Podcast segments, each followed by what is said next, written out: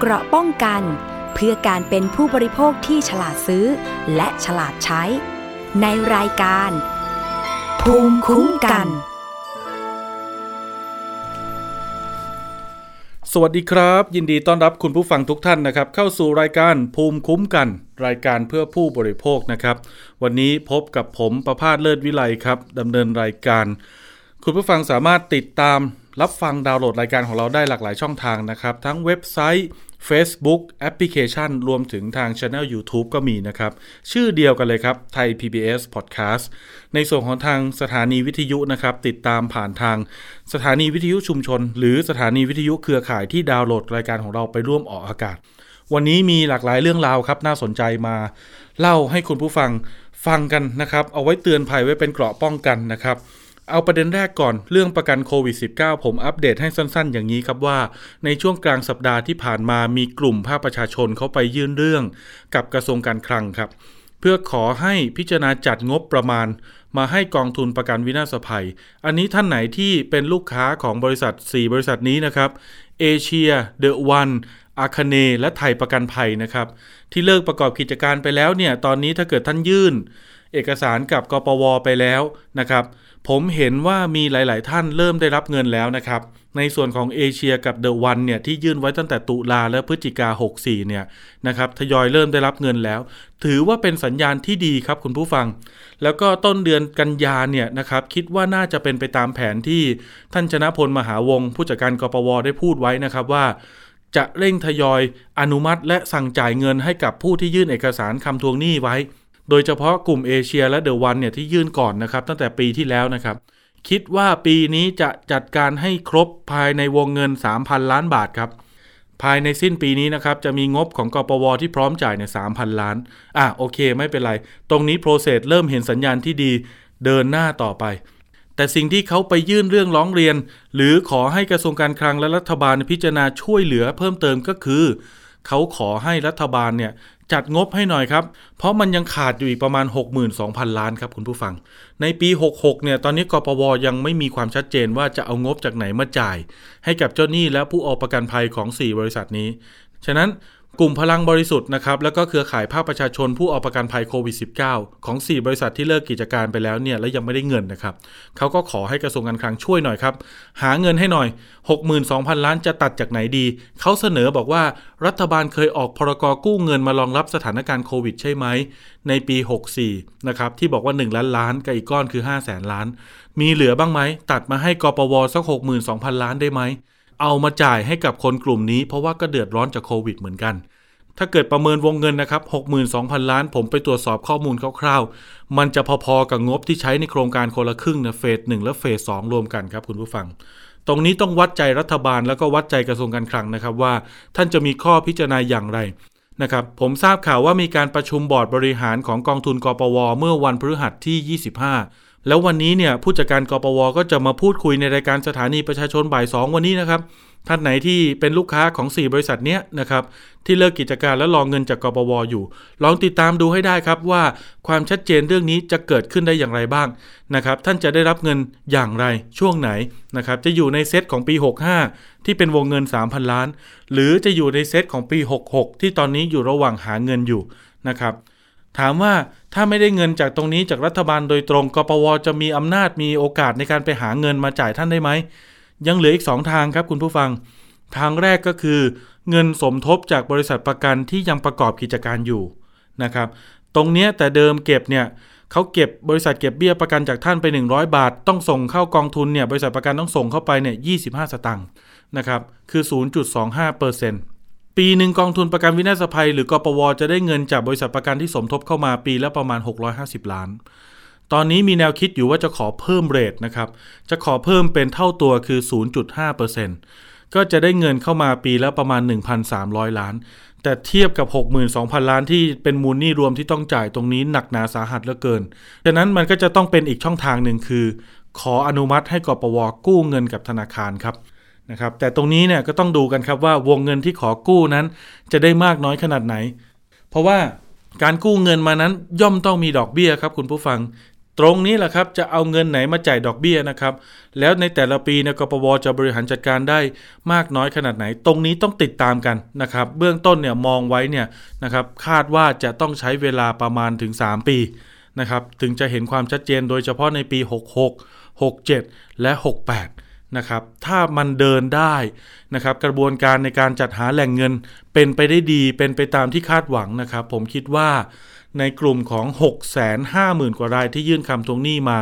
ของ 4 บริษัท น่าจะได้รับเงินกันครบถ้วนตามสิทธิทางกฎหมายนะครับ ต้องเน้นย้ำว่าตามสิทธิทางกฎหมายนะครับ คุณผู้ฟังครับท่านไหนเป็นเกษตรกรอยู่ไหมครับ ในประเด็นนี้ผมอยากให้ติดตาม มีการถแถลงด่วนเลยครับจากธนาคารเพื่อการเกษตรและสหกรณ์การเกษตรนะครับ หรือที่พี่น้องเกษตรกรเรารู้จักกันดีคือทกสครับเขาออกมาเตือนภัยครับนะครับ ว่ามีการแอบอ้างทกศนะครับ ซึ่งไม่เป็นความจริง เดี๋ยวมีสายของท่านโฆษกทกศนะครับ มาชี้แจงในประเด็นนี้โดยตรงเลย คุณผู้ฟังครับเขาบอกว่าท่านโฆษกทกศแถลงว่าอย่าไปเชื่อครับ มี Facebook เพจหนึ่งชื่อ f a r m a Drone เนี่ย ไปโพสชักชวนให้เกษตรกรมาซื้อโดรนกับเขาครับไอ้โดรนพ่นยาโดรนหว่านปุ๋ยนะครับ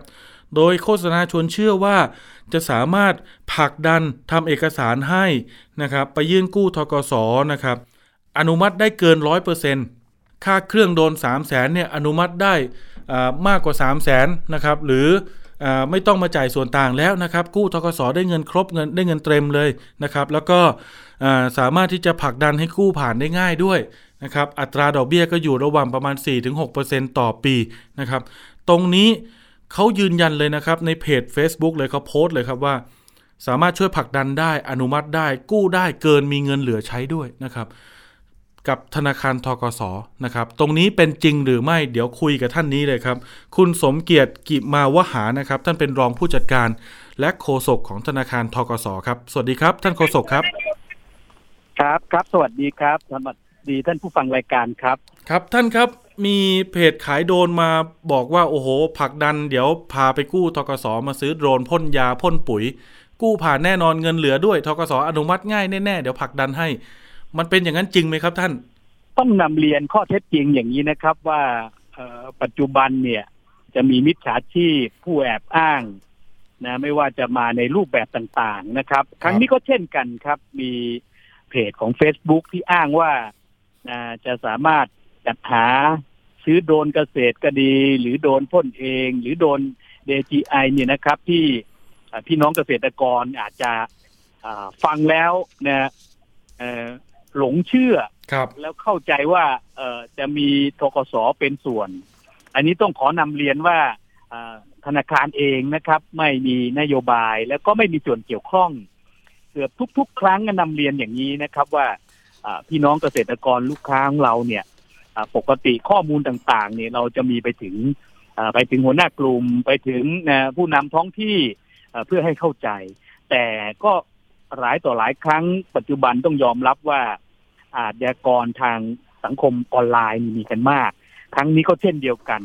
แล้วก็จะเสนอเงื่อนไขต่างๆนะครับ ไม่ว่าจะเป็นเรื่องของสิทธิประโยชน์นะหรือแม้แต่กระทั่ง ครั้งนี้อาจจะบอกว่าอยู่ไหนก็ทำได้ แล้วก็สามารถกู้ได้เกินร้อยเปอร์เซ็นของหลักประกัน นี้ก็นำเรียนนะครับ ต้องกราบขอบพระคุณที่ได้ให้โอกาสนะครับ ที่ทกศจะได้มาทำความเข้าใจพ่อแม่พี่น้องเกษตรกรครับผมครับ ท่านท่านสมเกียรติครับในส่วนของอที่เขาไปอ้างว่าอย่างนั้นอย่างนี้เดี๋ยวผลักดันให้กู้ผ่านได้ โดยมีทกศเนี่ยเป็นแบ็กอัพให้ ตรงนี้คือทางธนาคารยืนยันว่าไม่เกี่ยวข้องใช่ไหมครับ ถูกต้องครับถูกต้องครับ ในนี้ต้องต้องขอยืนยันนะครับว่าการที่พี่น้องเกษตรกรลูกค้าจะจัดหาวัสดุอุปกรณ์เครื่องจักรกลการเกษตรต่าง ๆ เนี่ยช่องทางเดียวก็คือว่าติดต่อกับพนักงานนะครับ แล้วก็กรณีที่มีกลุ่มที่แอบอ้างเนี่ย ก็ขอนะให้ได้ตรวจสอบนะครับ แล้วก็จะจะเป็นผลดีเนี่ยได้ได้แจ้งมาที่ทกศหรือแม้แต่กระทั่ง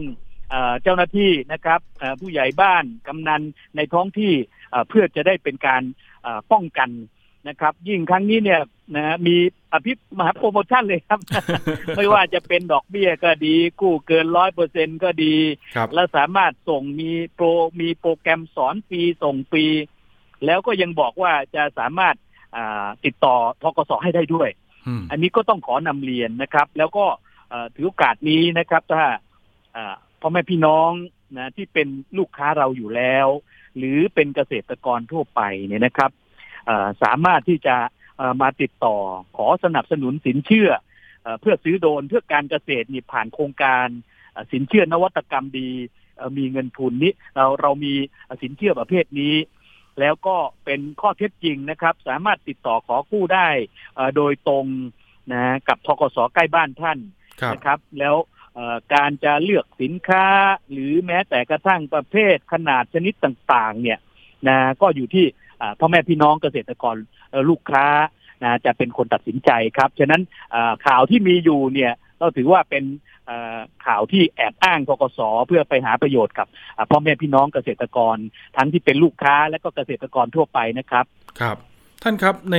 ในตรงนี้คือธนาคารไม่เกี่ยวข้องแล้วถูกแอบอ้างอย่างนี้ว่ากู้ผ่านได้ผลักดันให้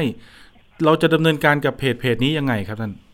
ในในมาตรการคงสองส่วนนะครับ ส่วนแรกเนี่ยก็ไปดูแหล่งที่มานะครับ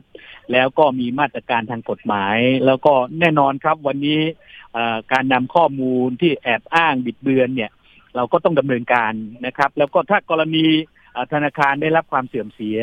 หรือแม้แต่กระทั่งเอ่อลูกค้าของเรานะฮะได้รับความเสียหายเนี่ย อันนี้ก็จะต้องดำเนินการตามกฎหมายอย่างเด็ดขาดนะครับ แล้วก็เอ่อถือโอกาสนี้นะครับว่าเอ่อธนาคารเอง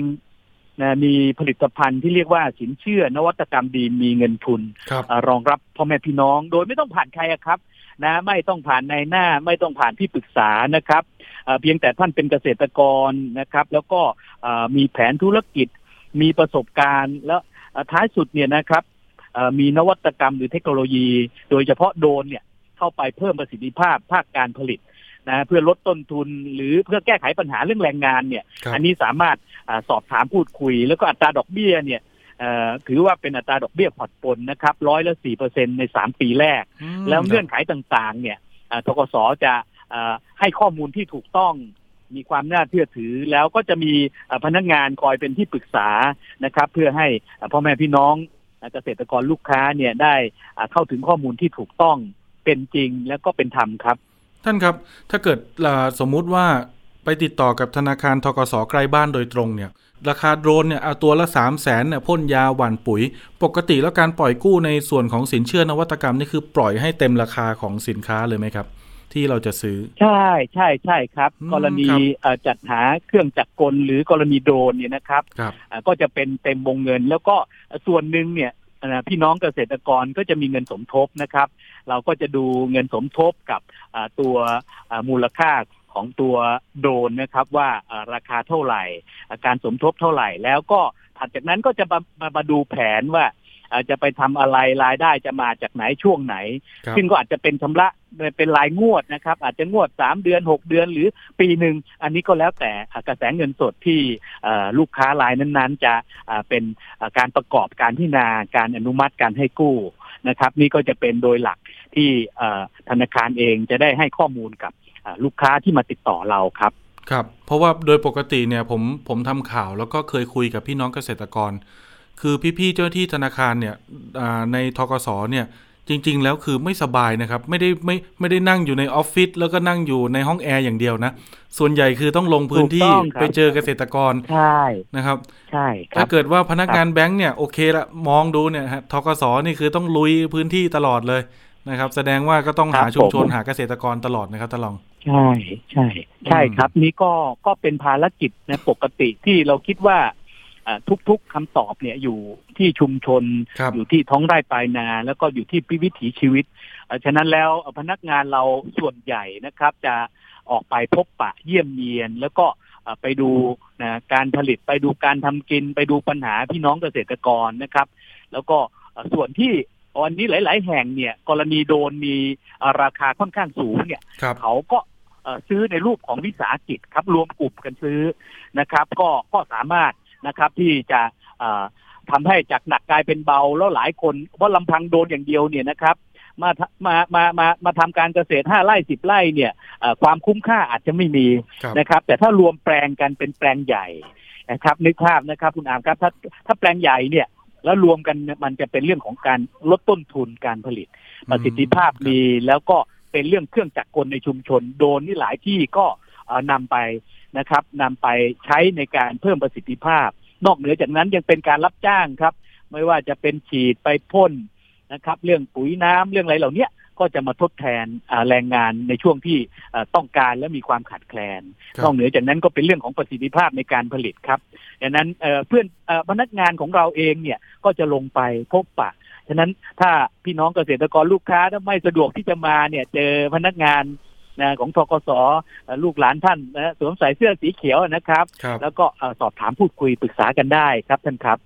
โอ้แล้วอย่างนี้ไปเอาสินเชื่อกับทกศโดยตรงแล้วจะเลือกยี่ห้อได้ไหมเนี่ยทกศจะเอายี่ห้อที่ไม่ถูกใจที่ผมไม่อยากได้มาให้หรือเปล่า ผมมีสิทธิ์เลือกไหมครับโอ้ครับเรื่องเรื่องเนี้ยเรื่องการการการดูประเภทชนิดนี่นะครับครับเอออยู่ที่ลูกค้าตัดสินเลยครับเออพี่น้อง เกษตรกรหรือชวนบุตรหลานไปเลือกนะครับ เลือกแล้วชอบประเภทชนิดขนาดที่ร้านค้าไหนนะครับ ก็มาบอกนะครับถึงเวลาเนี่ยก็มาทำสัญญานั้นการรับเงินก็จะโอนไปชำระค่าสินค้านะครับ ลูกค้าก็จะได้ตรงความต้องการนะครับ ตรงเวลาแล้วสุดท้ายเนี่ยตรงใจ หลังจากนั้นก็ภาระที่มาผ่อนเป็นรายงวดนี่ก็มาผ่อนกับธนาคารนะครับ นี้ก็เป็นหลักการที่เราคำนึงถึงความพึงพอใจของลูกค้าเป็นหลักครับ อืมครับผมเห็นไหมครับ ท่านผู้ฟังครับ เกษตรกรท่านใดนะครับ ไปเจอเพจเจออะไรแอบอ้างทกสว่ากู้ผ่านกู้ง่ายกู้ร้อยเปอร์เซ็นเนี่ยอันนี้อย่าไปเชื่อนะครับ มาฟังจากผู้บริหารทกสโดยตรงเลยชัดเจนกว่านะครับ ไปที่ธนาคารใกล้บ้านก็ได้นะครับ จะเลือกยี่ห้อไหนเลือก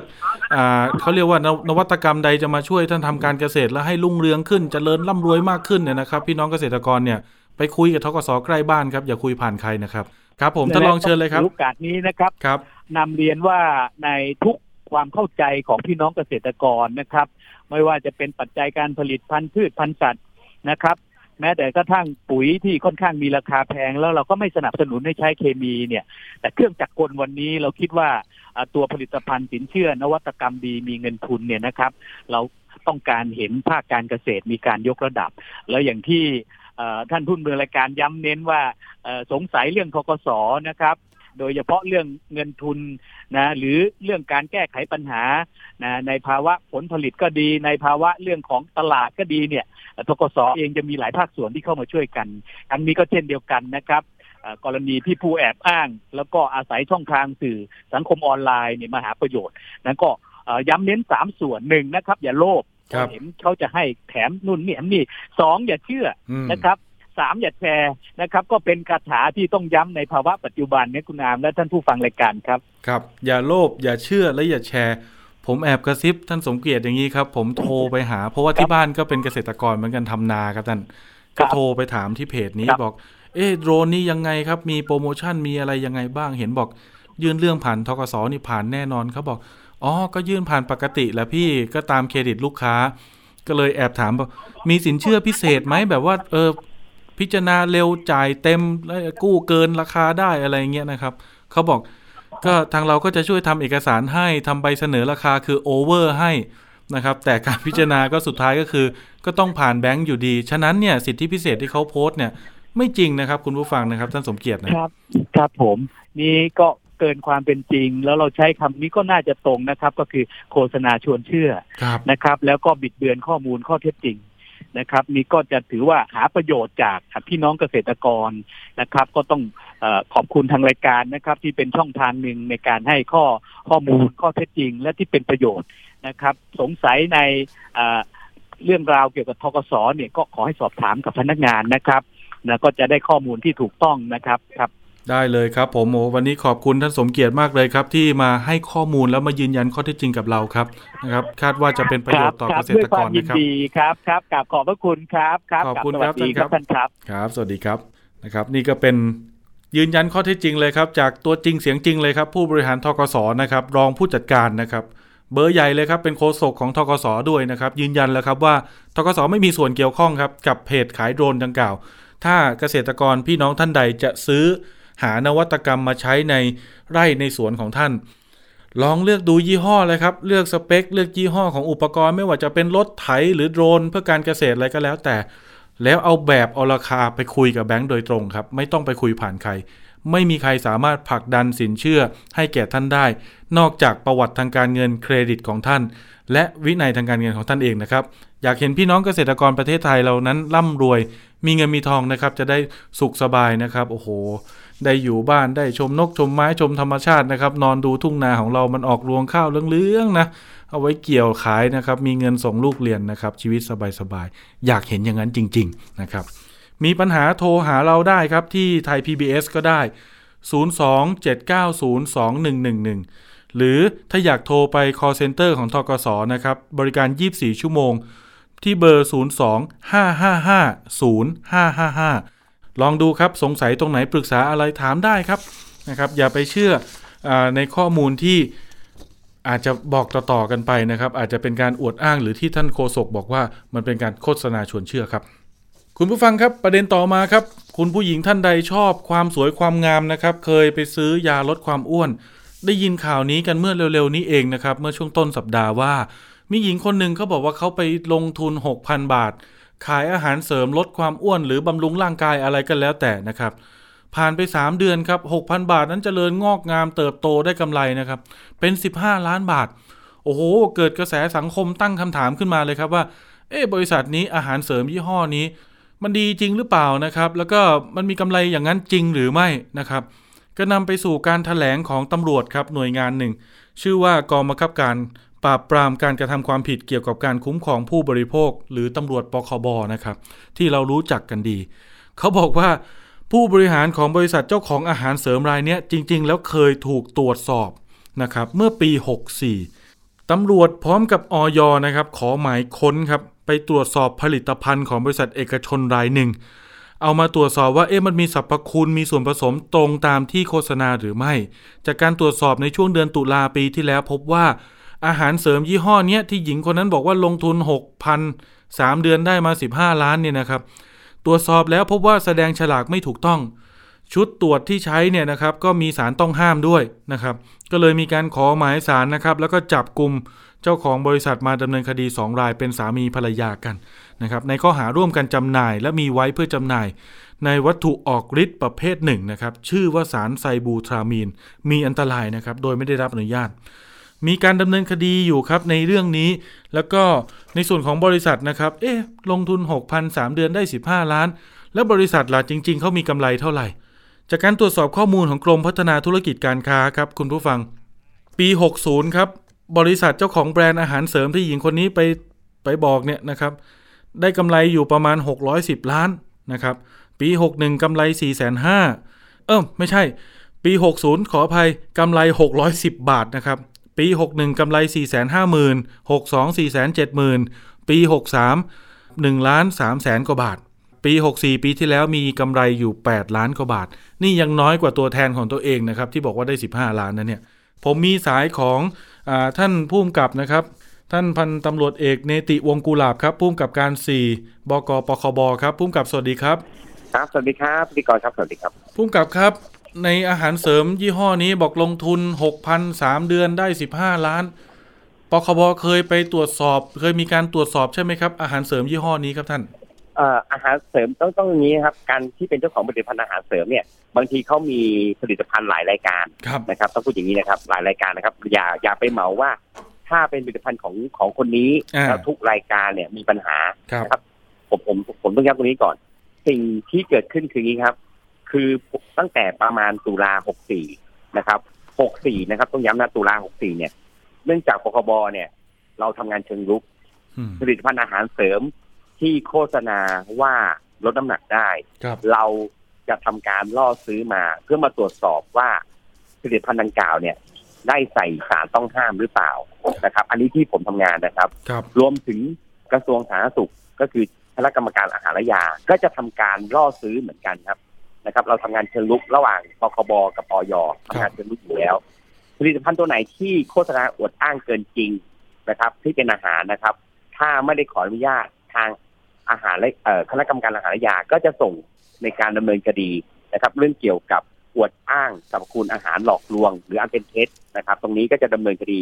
โทษจำคุกคือสามปีสามหมื่นบาทนะครับ แล้วอืมคถ้ารับทำการล่อซื้อมาแล้ว แล้วมาตรวจ สสอบสารต้องห้าม และถ้ามีถ้ามีเป็นวัตถุออกฤทธิ์ก็จะดำเนินคดีตามพรบยาเสพติดอีกส่วนหนึ่งนะครับ ผมจะย้อนกลับมาเรื่องเกี่ยวกับเรื่องดังกล่าวนะครับครับผลิตภัณฑ์ยี่ห้อนี้เนี่ย ผมเนี่ยได้เห็นมีการอดอ้างว่ามีการลดน้ำหนัก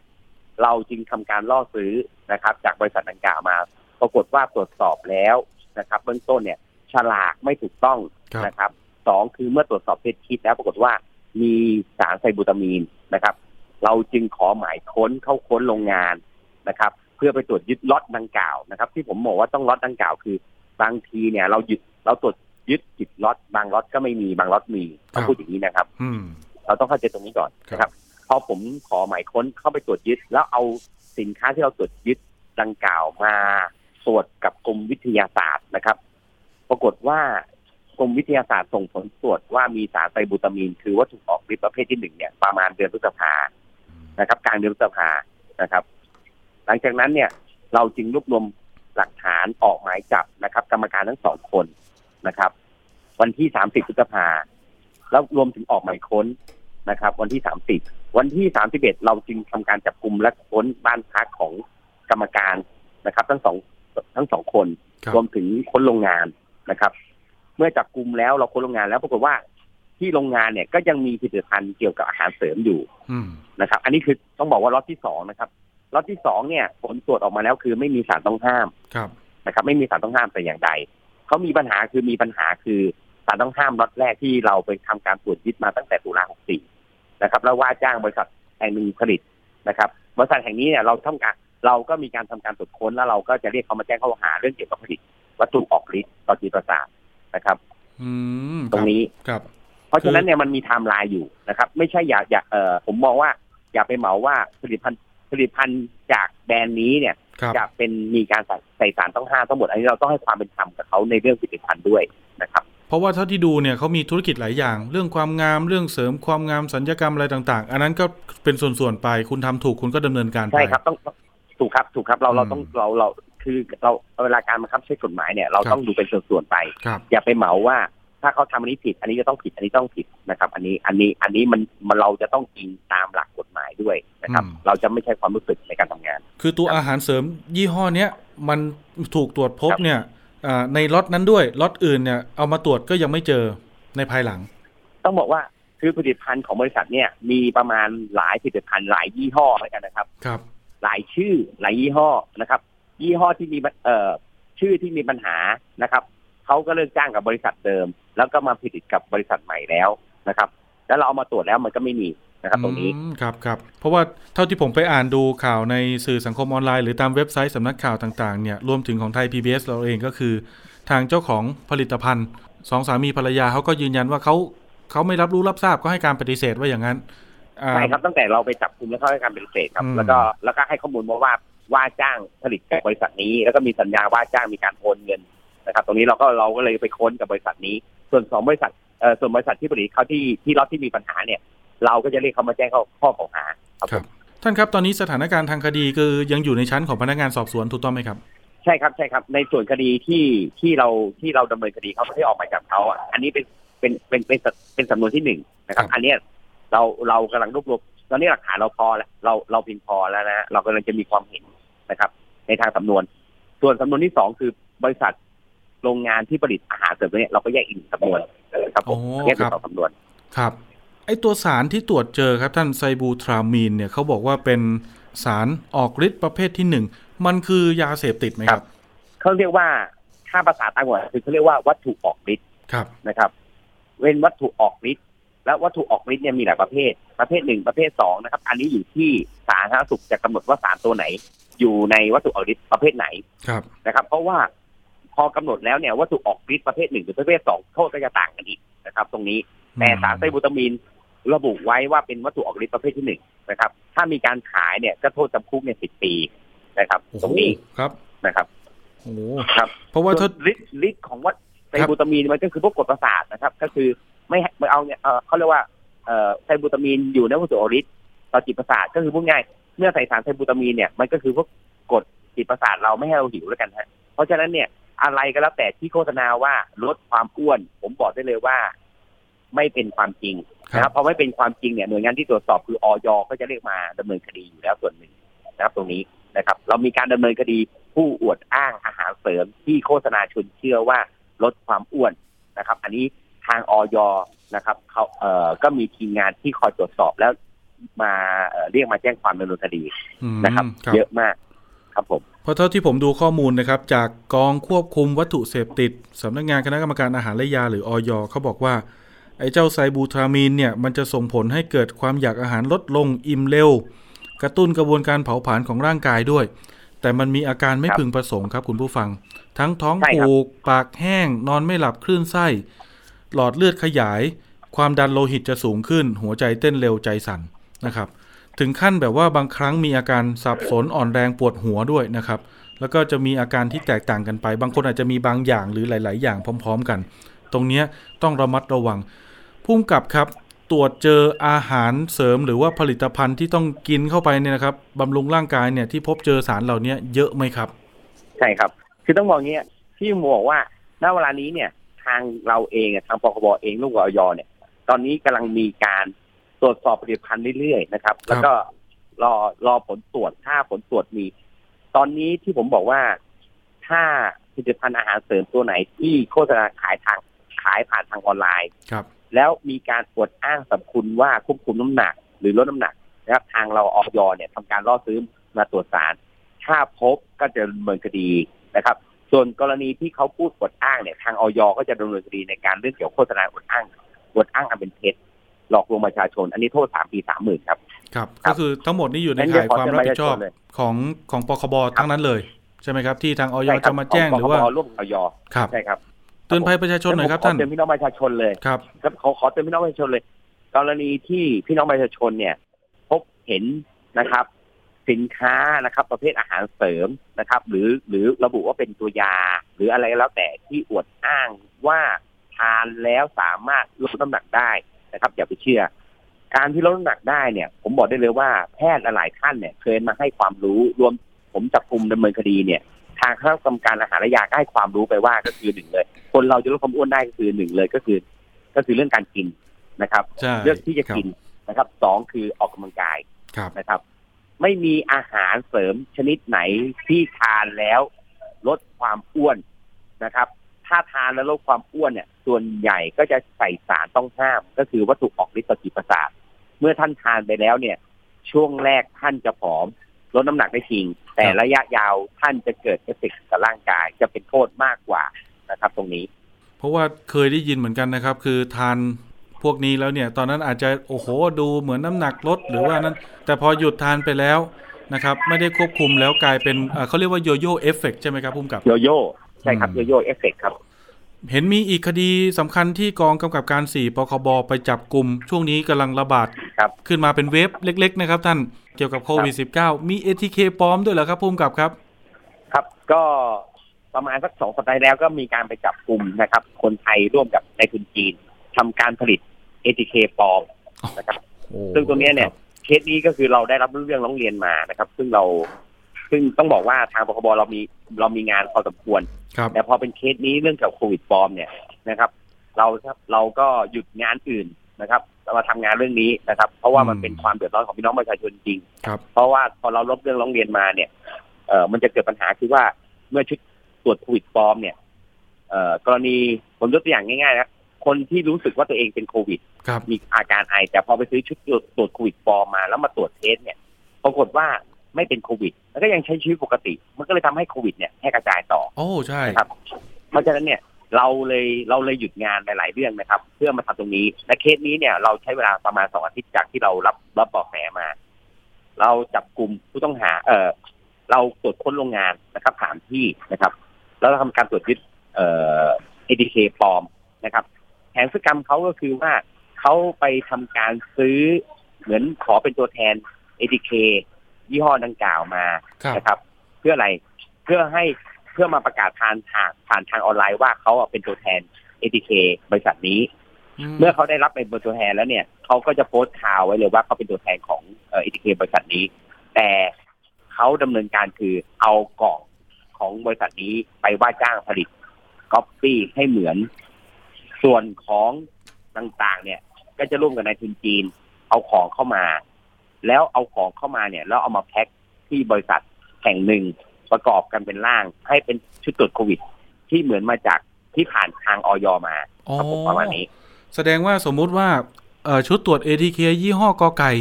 ไอ้บริษัทเจ้านี้ก็ครับไปขอเป็นตัวแทน เป็นตัวแทนถูกต้องด้วยนะครับ แต่เวลาครับขายจริงๆเนี่ยคือเอาผลิตภัณฑ์เขาเนี่ยไปก๊อปปี้กล่องก๊อปปี้ฉลากแล้วก็เอาสอดไส้เนี่ยที่มันไม่ได้มาตรฐานมาขาย ไม่ได้เอาของแท้ๆที่ตัวเองเป็นตัวแทนเนี่ยมาขาย ใช่ครับ โอ้ไอตรงที่ปลอมนี่คือปลอมตรงไหนครับท่านน้ำยาตรวจหรือว่าไอตัวแผ่นหรืออะไรอย่างเงี้ยครับ คือต้องพูดว่าทุกอย่างที่เขาเอามาใส่เนี่ยทางกฎหมายเนี่ยต้องตีว่าปลอมเลยเพราะไม่ได้ผ่านมาตรฐานทางออยเลยอ๋อนะโอครับเคตรงนี้ครับ ครับผมเข้าใจครัแล้วบท่านครับบริษัทครับที่ทำแบบนี้นี่คือเป็นบริษัทของคนไทยไหมครับ ท่าน ของคนไทยครับ บริษัทของคนไทยครับ เราก็ค้นสองบริษัทเอ่อสามบริษัทครับ ที่เป็นเครือข่ายเดียวกันครับ โดนดำเนินคดียังไงบ้างครับท่านครับ หนักเบาอย่างไรบ้างครับ ก็ดำเนินคดีก็คือผลิตเครื่องมือแพทย์ปลอมนะครับตรงนี้อืมนะครับกระโทษหนักครับผม เพราะฉะนั้นก็ขอเตือนครับว่า อย่าใช้โอกาส อย่าใช้โอกาสที่พี่น้องเดือดร้อนนะครับ แล้วมากอบโกยในการทำเอ่อธุรกิจ หรือกำไรบนบนความเดือดร้อนของพี่น้องประชาชนนะครับ ทางปคบกับออยเนี่ยเราเฝ้าตรวจสอบอยู่แล้วกับสินค้าพวกนี้นะครับ ครับ เพราะว่า โควิดเนี่ยเอ่อบางคนบอกโอมิครอนโอ้ยติดแล้วเดี๋ยวแป๊บเดียวสามวันห้าวันหาย เอาจริง ๆ คุณผู้ฟังครับถ้าผู้สูงอายุหรือที่มีโรคประจำตัวเนี่ยบางท่านอายุ70 80เนี่ยหนักนะครับ มีเพื่อนๆผมมีคนรู้จักผมหลายคนเนี่ยสูญเสียญาติผู้ใหญ่ เพราะติดโควิดนี่แหละนะครับเมื่อเดือน 2 เดือนที่ผ่านมาก็เห็นเยอะนะครับฉะนั้นบริษัทโอ้โห แล้วเป็นคนไทยด้วยนะ หน่วยงานภาครัฐก็ต้องหางบประมาณมาทุ่มมาดูแลสถานการณ์ไม่ให้ระบาดใหญ่ขึ้นอีกใช่ไหมครับ ตรงนี้ก็สูญเสียอีก กระทบกับทุกคนจริง ๆ วันนี้ขอบคุณนะครับ ท่านผู้กำกับนะครับ มาให้ข้อมูลด้วยความนะคยิรับนดีครับ มาเตือนภัยคุณผู้ฟังใช่ครับด้วย โอกาสหน้ามีโอกาสได้มาสัมภาษณ์กันอีกนะครับ ท่านครับในประเด็นต่างๆนะครับ ได้ครับได้ครับโอ้ได้ครับขอบคุณมากครับครับ ผมขอบคุณครับ สวัสดีครับ ก็เป็นหนึ่งในหน่วยบังคับการนะครับของกองบัญชาการตำรวจสอบสวนกลาง ตอนนี้ก็คือท่านจิรภพภูริเดชก็เป็นผู้บัญชาการอยู่ ในส่วนของปคบเนี่ยก็เป็นท่านอนันต์นานาสมบัติ เป็นองค์กรหนึ่งในองค์กรครับภาคีเครือข่ายของไทย PBS ที่ทำหลาย ๆ คดีด้วยกันนะครับ เพราะว่าบางครั้งเนี่ยคุณผู้ชมร้องเรียนเรื่องร้องเรียนเข้ามาเกี่ยวกับผู้บริโภคเนี่ยถ้าเข้าข่ายเป็นคดีอาญาเราก็จะประสานงานนี่แหละครับ ส่งต่อไปยังปคบบ้างนะครับ หรือกองปราบปรามบ้างนะครับ แล้วแต่ว่าคดีของท่านนั้น มันเข้ากับอำนาจหน้าที่ของหน่วยงานไหน บางคดีก็ไปกองบัญชาการไซเบอร์ครับดูตามความเหมาะสมแล้วก็เนื้อหาข้อเท็จจริง ตรงนี้ก็ฝากเน้นย้ำเตือนกันครับ ท่านไหนน้ำหนักเกิน อย่างที่ท่านภูมิกับท่านบอกนะครับ ขยับเยอะๆนะครับ ออกกำลังกายเยอะๆนะครับ หรือไม่ก็รับประทานอาหารที่ลดปริมาณลงนะครับ ลดแป้งลดไขมันลงหน่อยนะครับ อาจจะไปเพิ่มส่วนอื่น เนื้อสัตว์โปรตีนดีนะครับ ไขมันดีหรือว่าผักผลไม้ ตรงนี้ก็ต้องดูกัน แต่อย่าไปโหมกินอย่างใดอย่างหนึ่งจนหนักนะครับ เพราะว่าอะไรที่มันมากเกินไป มันก็ไม่ใช่ว่าจะดีเสมอไปนะคุณผู้ฟังนะ ต้องระมัดระวังแล้วก็ดูตามความเหมาะสม ช่วงถัดไปครับ ผมมีสาระความรู้นะครับ ในช่วงคิดก่อนเชื่อกับดรแก้วกังสดานอัมภัยครับ แล้วก็พี่น้ำชนาทิพย์ไพพงศ์ครับ วันนี้มาในชื่อตอนทำอย่างไรไม่ให้น้ำในบ่อธรรมชาติเน่าเสีย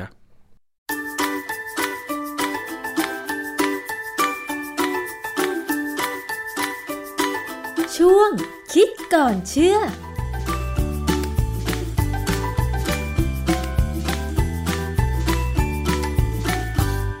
พบกันในช่วงคิดก่อนเชื่อกับดรแก้วกังสดานนภัยนักพิษวิทยากับดิฉันชนาทิพไพรพงศ์ค่ะ วันนี้เรามาคุยเกี่ยวกับเรื่องของ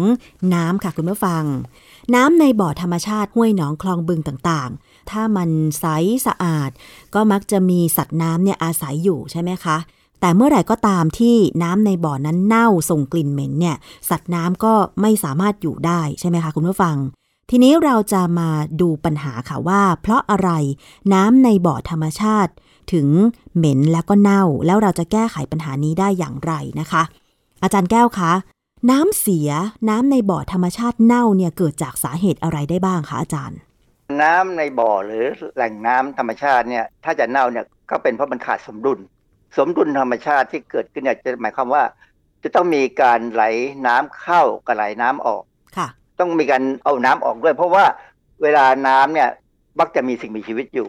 สิ่งมีชีวิตเนี่ยไม่ว่าจะเป็นพืชหรือเป็นสัตว์เนี่ยก็มักจะปล่อยของเสียออกมาด้วย แต่ค่ะอย่างพืชเนี่ยเราคิดว่าส่วนใหญ่จะเป็นของดีเพราะว่าพืชจะให้ออกซิเจนใช่ไหมอย่างเช่นแล้วพืจชอเนี่ยกก็จะแหนเป็นอาหารอะไรอย่างนี้ใช่ไหมคะอาจารย์เออจอกแหนนี่ไม่ เพราะว่าจอกแหนเนี่ยใบเขาอยู่ข้างบนเขาให้ออกซิเจนกับอากาศข้างบนค่ะแต่ว่าพวกสาหร่ายหางกระรอก หรือว่าสาหร่ายต่างๆ เนี่ยนะหรือพวกแพลงก์ต้นที่เป็นพืชเนี่ยนะค่ะก็จะอยู่อยู่ในน้ำก็ให้ออกซิเจนแล้วก็ยังเป็นอาหารกับสัตว์อืมแต่ประเด็นคือสัตว์เนี่ย กินเข้าไปแล้วเขาก็ต้องถ่ายออกมาเป็นอึต่างๆที่ออกมาอยู่ในน้ำถ้าใครมีตู้ปลาเนี่ยจะเห็นได้ว่าขี้ปลาเนี่ยออกมาแล้วเหม็นค่ะประเด็นคือว่าถ้าสิ่งของเสียที่ออกมาจากสัตว์เนี่ยถ้าถูกกำจัดได้ด้วยระบบที่ทางสิ่งแวดล้อมที่มีสิ่งมีชีวิตอื่นมาจัดการเนี่ย ก็จะทำให้น้ำนั้นอะไม่เน่าก็อยู่ค่ะได้นะคือต้องต้องสมดุลทีนี้ประเด็นที่เราพบว่าน้ำเน่าก็เพราะว่าขาดสมดุลออกซิเจนน้อยลงอ๋อ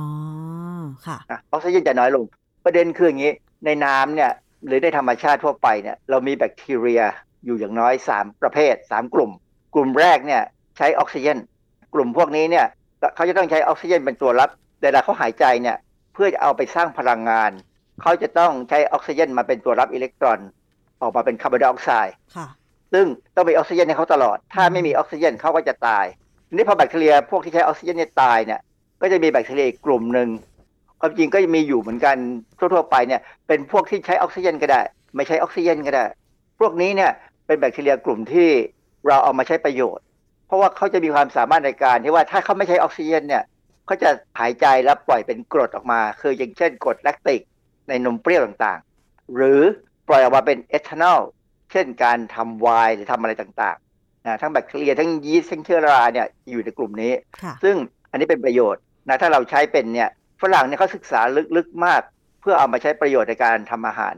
ทีนี้ถ้าเป็นกลุ่มที่สามเนี่ย เป็นกลุ่มที่อยู่กับออกซิเจนไม่ได้เลย ถ้ามีออกซิเจนเมื่อไหร่เขาตายอืมดังนั้นเนี่ยจะเห็นว่ากลุ่มที่หนึ่งใช้ออกซิเจนค่ะกับกลุ่มที่สามไม่ใช้ออกซิเจนซึ่งถ้ามาอยู่ด้วยกันเนี่ย ถ้าเราให้ออกซิเจนลงไป กลุ่มที่หนึ่งอยู่ได้สบายค่ะ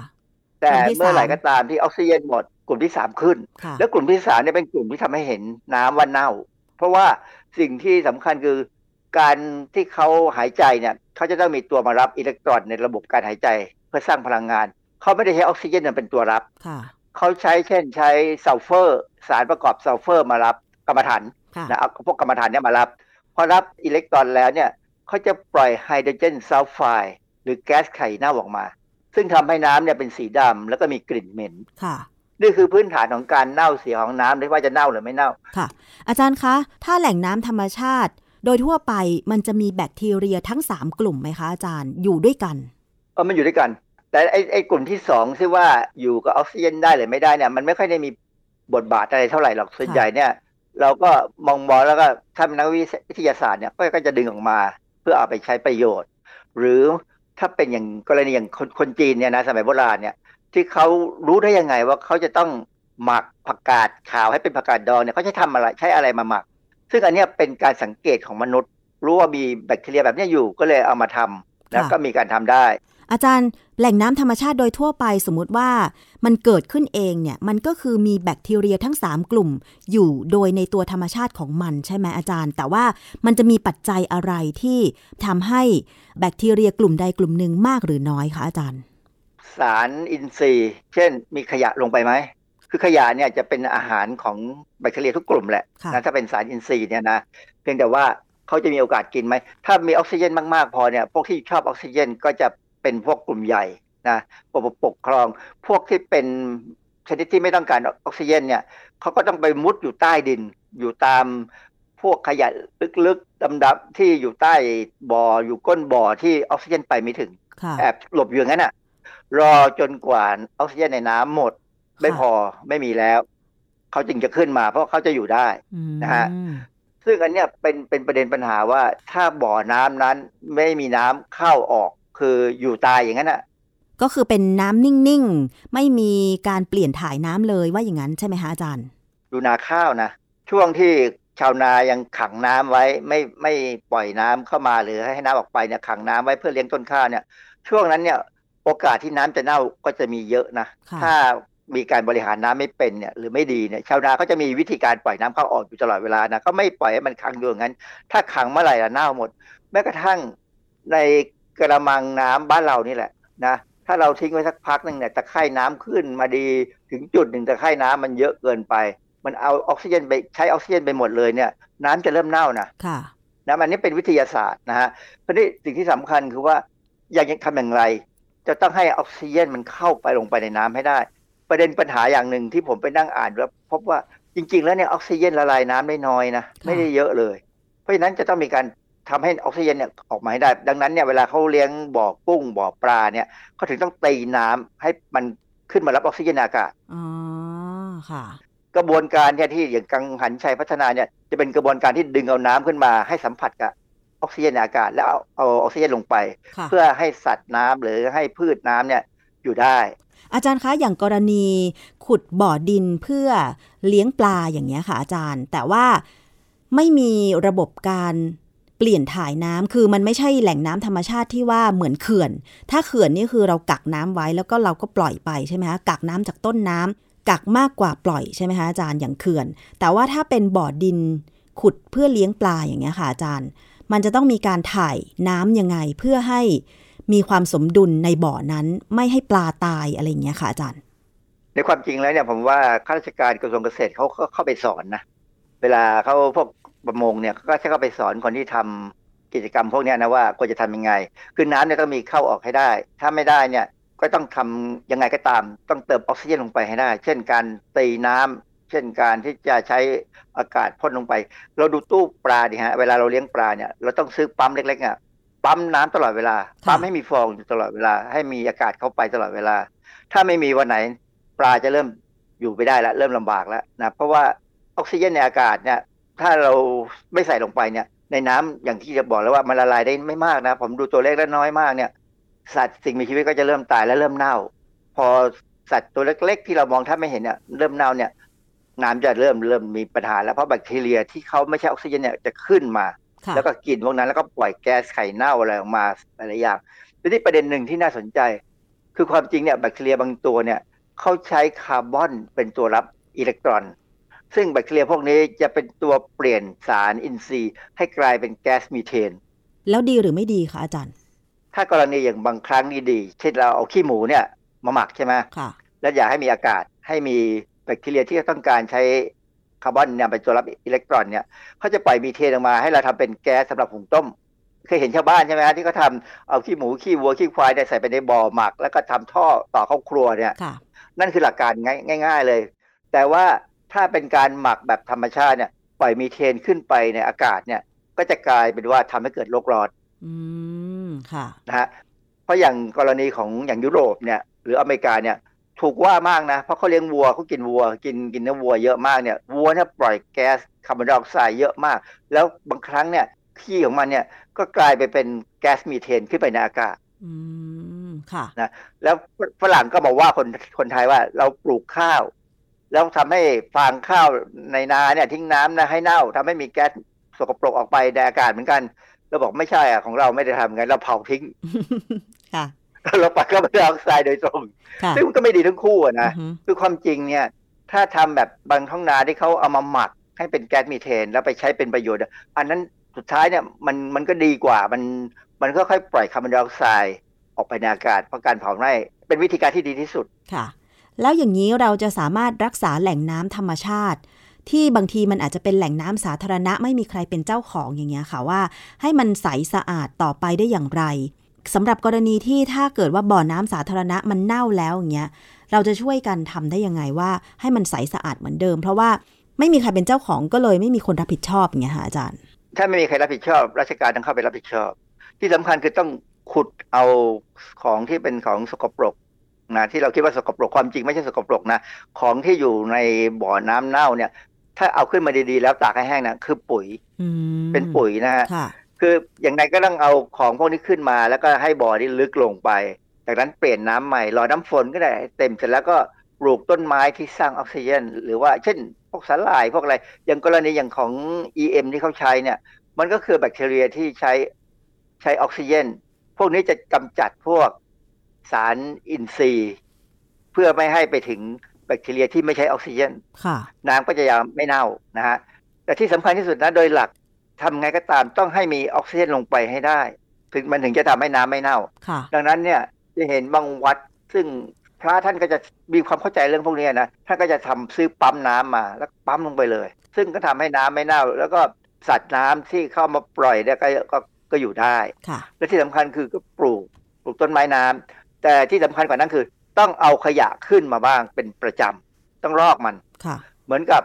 ตามสวนเนี่ย ผมเคยบ้านผมเมื่อก่อนนี้เคยอยู่ใกล้ๆสวนนะตอนอยู่ที่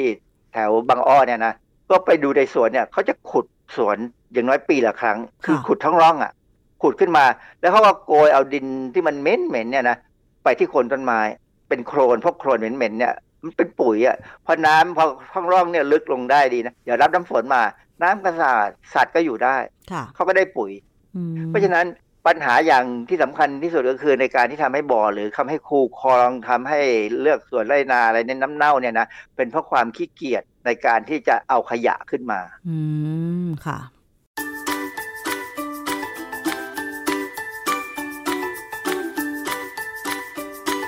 ช่วงคิดก่อนเชื่อ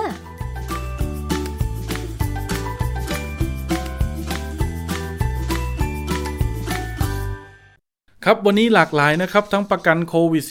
-19 แอบอ้างทกสจะปล่อยสินเชื่อกู้ซื้อโดนการเกษตรนะครับ แล้วก็ในเรื่องของดำเนินคดีเจ้าของแบรนด์อาหารเสริมนะครับ มีสารวัตถุออกฤทธิ์อันตรายนะครับ แล้วก็จับกลุ่ม ATK ปลอมนะครับ หลากหลายเรื่องราวเหล่านี้ก็เป็นกระแสสังคมที่อยากให้ทุกท่านได้